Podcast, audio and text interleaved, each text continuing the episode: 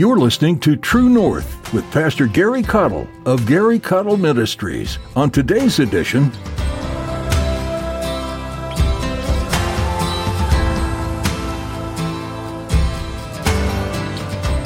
We better not say, do as I say, not as I do, you hypocrite.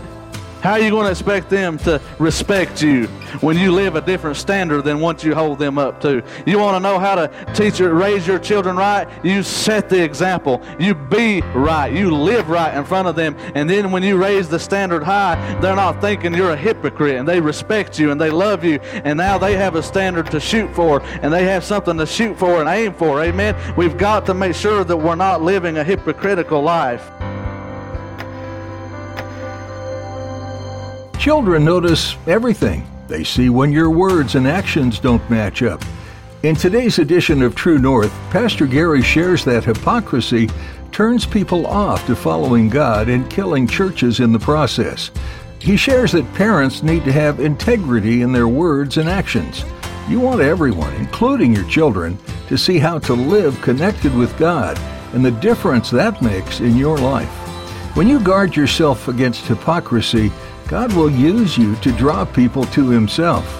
Now, here's Pastor Gary in Psalm 74 as he begins his message Church Killers. I want to talk about five essential things that churches must avoid at all cost if they're to stay spiritually alive and active. Listen at the word of God in 1 Samuel. The Bible said, And the child Samuel ministered unto the Lord before Eli, and the word of the Lord was precious in those days.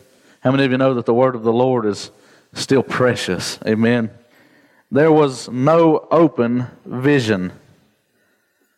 And it came to pass at that time when Eli was laid down in his place, and his eyes began to wax dim that he could not see. This is the old man of God getting old, getting careless towards the things of God. He had some, if my memory serves me correctly, and this the one Amy whose sons were going going south, and he didn't correct them like he should have, and uh, so Eli, the Bible said that his eyes began to wax dim that he could not see, and though this was a physical problem, it has very significant spiritual weight to it because it speaks of his loss of vision.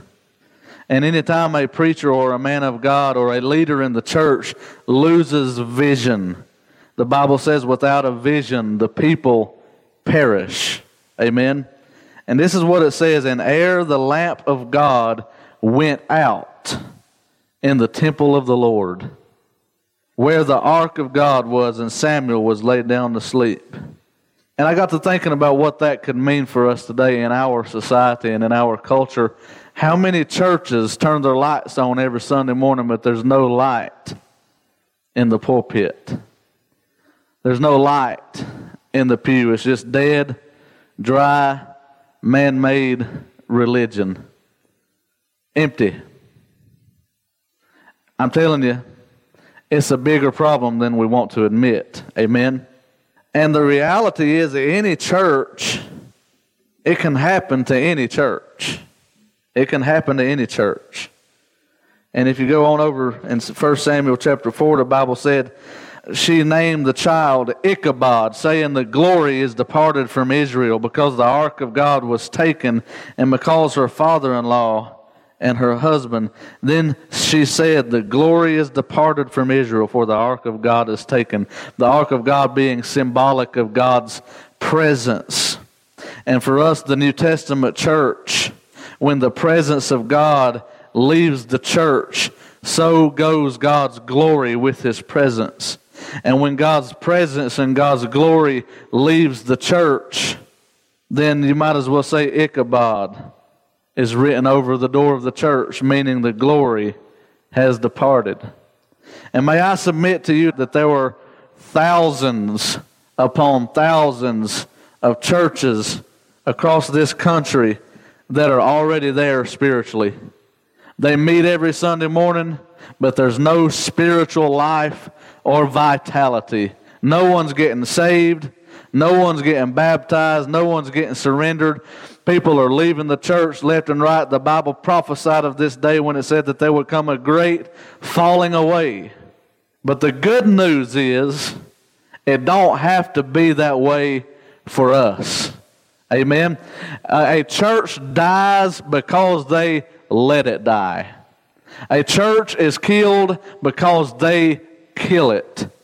Just because the Bible said that a great falling away would come does not mean that it has to happen right here where we are. That's up to you, my friend.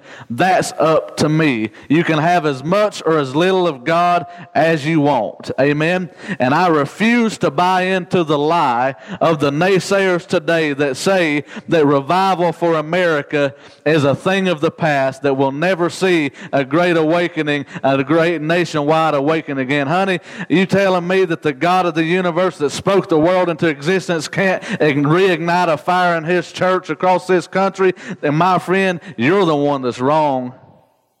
Amen. Because we serve a God that is able. He can turn things. Hey, listen, God knows how to bring America to her knees. All God's got to do is pull the rug out from under us. All God's got to do is collapse the value of the American dollar, and instantly America will be crying out to God again. Don't tell me that God can't send a great awakening. He can get our attention. Amen.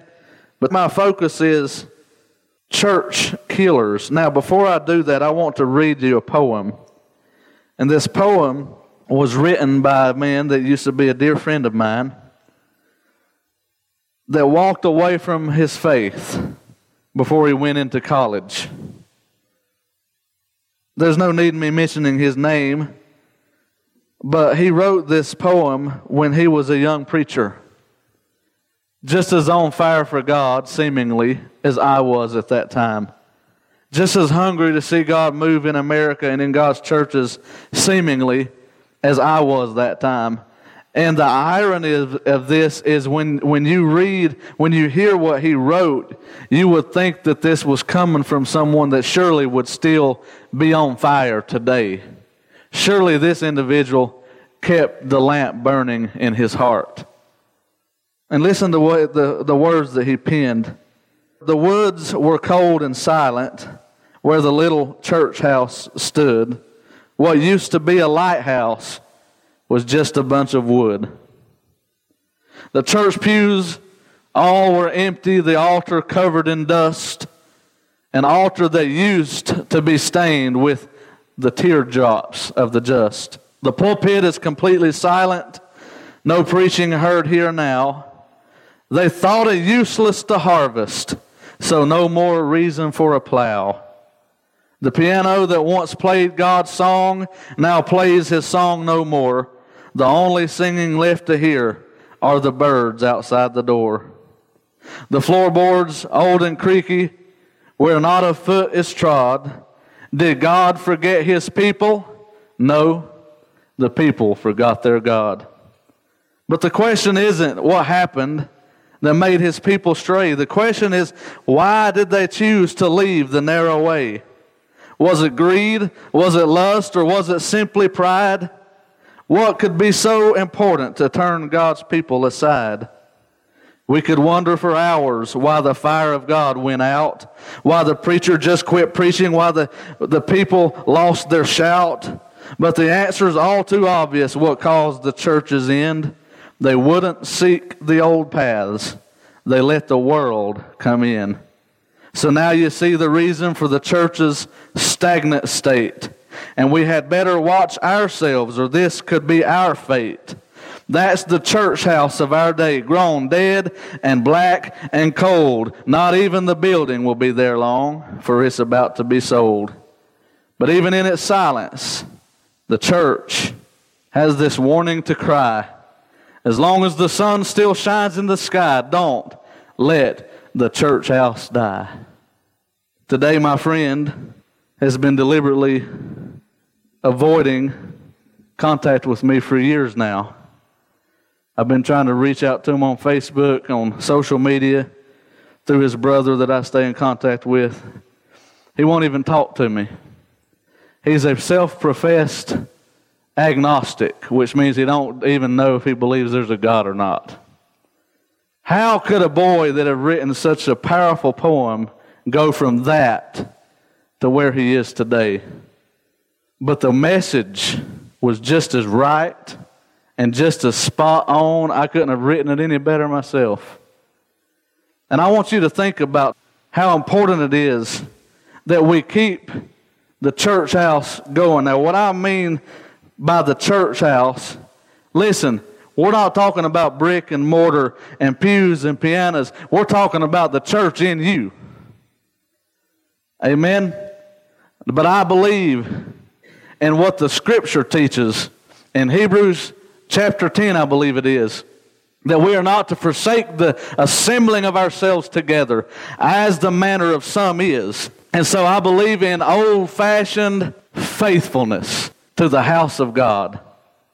And we've quit teaching our children the priority of attending faithfully the house of God. We have taught them that other things can take priority, that it's okay to miss, that God will be just fine. And we have, we have kind of put church into a category in our life that kind of is not a first thing, it's more of a second or a third thing if we get to it. And as we have taught our children that, we raise the whole generation up that doesn't respect the church house enough to understand that the Bible calls us to be faithful to assemble together. Now we have children that don't even go to church because they don't even see the importance of it. And the church, the congregation, the meeting together is dwindling down. Who let it die? Who blew the fire out in the souls of the children? You better be careful what you teach your children. They may just follow your teaching. Amen my heart is heavy because I, I, feel like that this is a message that needs to be heralded in every pulpit across this country. We, we need to heed the warning that if we don't keep our own hearts in check, we will reprioritize our life and Jesus will no longer have the preeminence. Now listen and hear me clear. I do not put church in the same category as God. I understand there's a difference between God and the church. Amen. God first, right? I understand the church is not God and God God is not the church. I understand that. But listen, what I don't understand is people that do not make the church house a priority because that is the place that God established where you can get the truth of the Word of God taught to you. And if we neglect that, then we are sinning. I believe that if you can be here, you ought to be here. If the doors are open. I understand people got to work. I understand people get sick. That's not what I'm talking about. What I'm talking about is the deliberate and intentional laying out of the house of God because it's simply not a priority. And listen, honey, if we keep living like that, do you know what's going to happen eventually when we raise our children in that kind of an environment and our children see that their parents don't make church a priority? What parents do in moderation, their children do in excess. If you're a little unfaithful, they'll be more unfaithful. And before you know it, you'll have a generation or two down the road, and it only takes one generation to lose a whole nation. We better put our priorities back in order. The reason people are no longer faithful to the house of God is one or two reasons. Either number one, they're not being fed because there's no, no substance to feed their soul from the pulpit. Or number two, the reason they don't go to church is because church never got in them. Amen?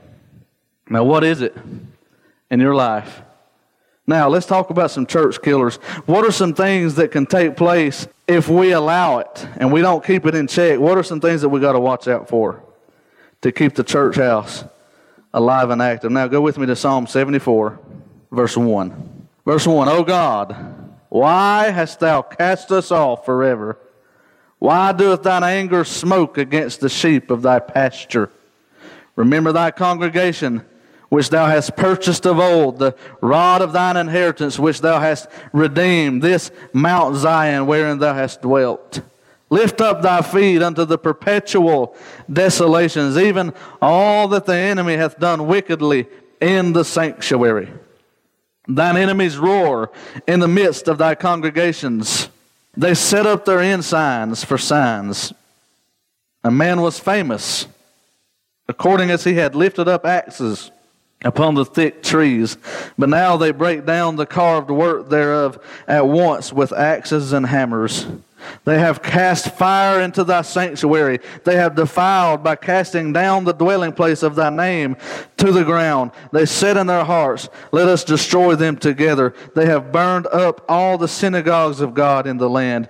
We see not our signs. There is no more any prophet, neither is there any among us, any that knoweth how long? O God, how long shall the adversary reproach? Shall the enemy blaspheme thy name forever?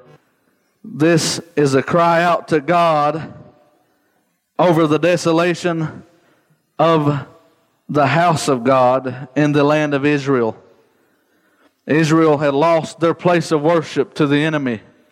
And the enemy came in like a flood and destroyed the sanctuary, set it on fire, and and destroyed the sanctuaries throughout the land. And, and they were seeking revival and asking God to restore that which they had lost. And I think we could parallel this to what's going on in the country. Do you realize there are churches every week across this nation that close their doors for the last time? Every single week. Every single week, there's another pastor, at least one. Uh, I don't remember the statistics. There are actually many every week, many pastors that preach their last sermon and they hang up their hat and they quit. What's happening? The fire is going out. But I ask you one question whose fault is that? Whose fault is that? Is it God's?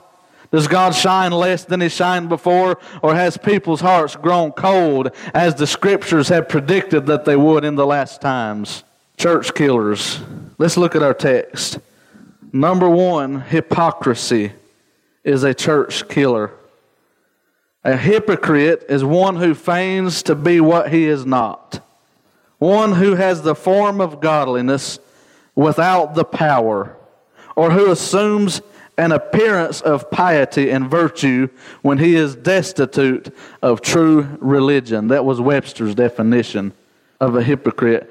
A simple way to put it would be an actor, someone who plays the part can put on a good show, honey, but they have no substance in their soul. And one of the first things that kills the church more than anything is when we play the hypocrite. Because our children see through the fake, our children see through the facade. They know if you're real or not. How many children will not darken the doors of a church today because mama and daddy made them go to church, but mama and daddy didn't live the life? And they said stupid things like, do what I say, not what I do. By the way, if you use that, you're wrong. Amen. We better not say, do as I say, not as I do, you hypocrite. How are you going to expect them to respect you when you live a different standard than what you hold them up to? You want to know how to teach or raise your children right? You set the example. You be right. You live right in front of them. And then when you raise the standard high, they're not thinking you're a hypocrite and they respect you and they love you. And now they have a standard to shoot for and they have something to shoot for and aim for. Amen. We've got to make sure that we're not living a hypocritical life in front of this generation coming up. Because statistically, I was reading an article the other day that implies that two thirds, just look around the building tonight, look at these children. Statistically, two thirds of the children in here, by the time they are old enough to make their own decisions, two thirds of them will never come back to the church. That's a real provable, scientifically proven statistic done by professional researchers. What's happening? Hypocrisy. Hypocrisy. They hear what mom and dad says, amen, at church, and they hear what they say at home, and they're not the same message. They see what they do at church and they see what they do at home and they see what they do out in the community. And they see hypocrites and they grow up resenting church because it looks fake to them. It doesn't seem real to them. And so they, they think that if their parents are just playing the game, they don't see no point in playing the game. At least kids are real. They say, if, I, if I'm going to live my own life, I'm not going to try to mix church with it. I'm just going to be who I'm going to be. I'm not going to try to live a double life. Amen. And young people don't understand why their parents try to live a lie. And you can talk to many of them today that are grown up after having been raised in a hypocritical environment, and they will tell you, at least you know who I am. Even if I'm sinful, even if I'm wrong, even if I'm wicked, at least I'm real. At least you can know who I am because I'll tell you to your face that I'm a sinner. I'll tell you to, to your face that I know I need to be saved. But I'm not going back to that church because there's a bunch of hypocrites. Now, I don't know if there's any hypocrites in here or not. Uh, well, truthfully, we're all hypocrites at some point. Amen. But I, am just I'm just telling you, church, we got to make sure that we're living the life and not just preaching. We got to practice what we preach. Amen. Verse 3 of our text said, Lift up thy feet unto the perpetual desolations, even all that the enemy hath done wickedly in the sanctuary. We like to talk about the problems outside of the church doors, but I like to address the problems inside the church doors. You see where the problem is? While we're cursing the darkness, the darkness has crept into our own hearts. May God help us to light a candle rather than cursing the darkness. Amen? And so we've got to live a true life. Now, I know we're not going to be perfect. And I know we preach a truth that's higher than we are. I'm not preaching sinless perfection. But listen, if you know how to apologize, if you know how to say, I was wrong, I'm sorry, then even in your hypocrisy, your, your children can see through your mistakes and they can forgive you and they can love you and they can accept the fact that you're not going to be perfect, but that you're striving. Amen. And listen, you can't be perfect. You're not going to be perfect, but you ought to strive and you ought to be willing to say, I was wrong when you're wrong. Amen. And if you did something to your child that was not right, then you need to be able to swallow your pride and go to your child humbly and apologize and ask for forgiveness and say, I'll try to be better next time. And when you get real with your kids and you get real with God, they understand then at that point that this means something to you. You don't have to be perfect, you just got to be real. And you just got to be honest. And you just got to be willing to walk humbly. So, hypocrisy is one of the first church killers. In Matthew 15, the Bible said, Ye hypocrites, well did Isaiah prophesy of you, saying, This people draweth nigh unto me with their mouth and honoreth me with their lips, but their heart is far from me. May God help us not to be like that. Number two, pride. In verse 4 of our text, the Bible said, Thine enemies roar in the midst of thy congregations. They set up their ensigns or their flags for signs. In other words, the enemy has set up camp. It's like an in your face attitude of pride. And we better not lift ourselves up in pride because the Bible says, an haughty spirit goeth before a fall. Amen. If you want to set yourself up for a fall as a church, then you feel yourself full of pride. There's nothing that encourages pride in a church any more than self righteousness. The way we construct our stuff sometimes and we think of ourselves so highly. And we think of ourselves better than other people. You know what? The Bible says for us to condescend to men of low degree. That means humble yourself. Get off your high horse. Amen. You ain't no better than anybody else. Only difference between you and the lost drunk on the street tonight that don't even have a home to live in is you're saved by the grace of God. We all put our pants on the same way. That's right. Everybody has their human problems. So don't let pride destroy the church. We need to walk humbly before God. Proverbs 16, 18 says, Pride goeth before destruction, and an haughty spirit before a fall. May God help us to be humble, to know where our blessings come from, to know that were it not for the grace of God, we would be in the same place that the other people are in. And I think when we swallow our pride, we're able to minister to others.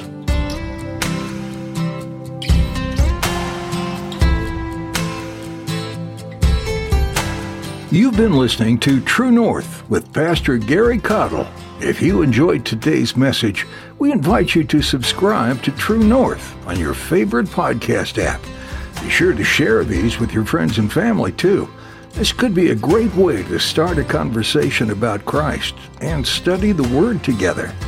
If you have any questions about what you heard today or would like to request prayer, please get in touch with Pastor Gary by emailing contact at garycaudill.com. That's contact at Gary, C A U D I L L dot com. True North is a ministry of Gary Caudill Ministries. You can find out more by visiting our website, garycaudill.com. Would you like to come worship with Pastor Gary? Simply visit garycaudill.com for more details on where he pastors and how you can plan a visit. If you're not in the area, we still encourage you to find a local church body where you can learn from God's Word and spend time with other believers. It will be a place for you to grow in faith, find support, and serve in ways you are uniquely designed to. With that, our time with you has come to a close today. Join Pastor Gary next time for more right here on True North.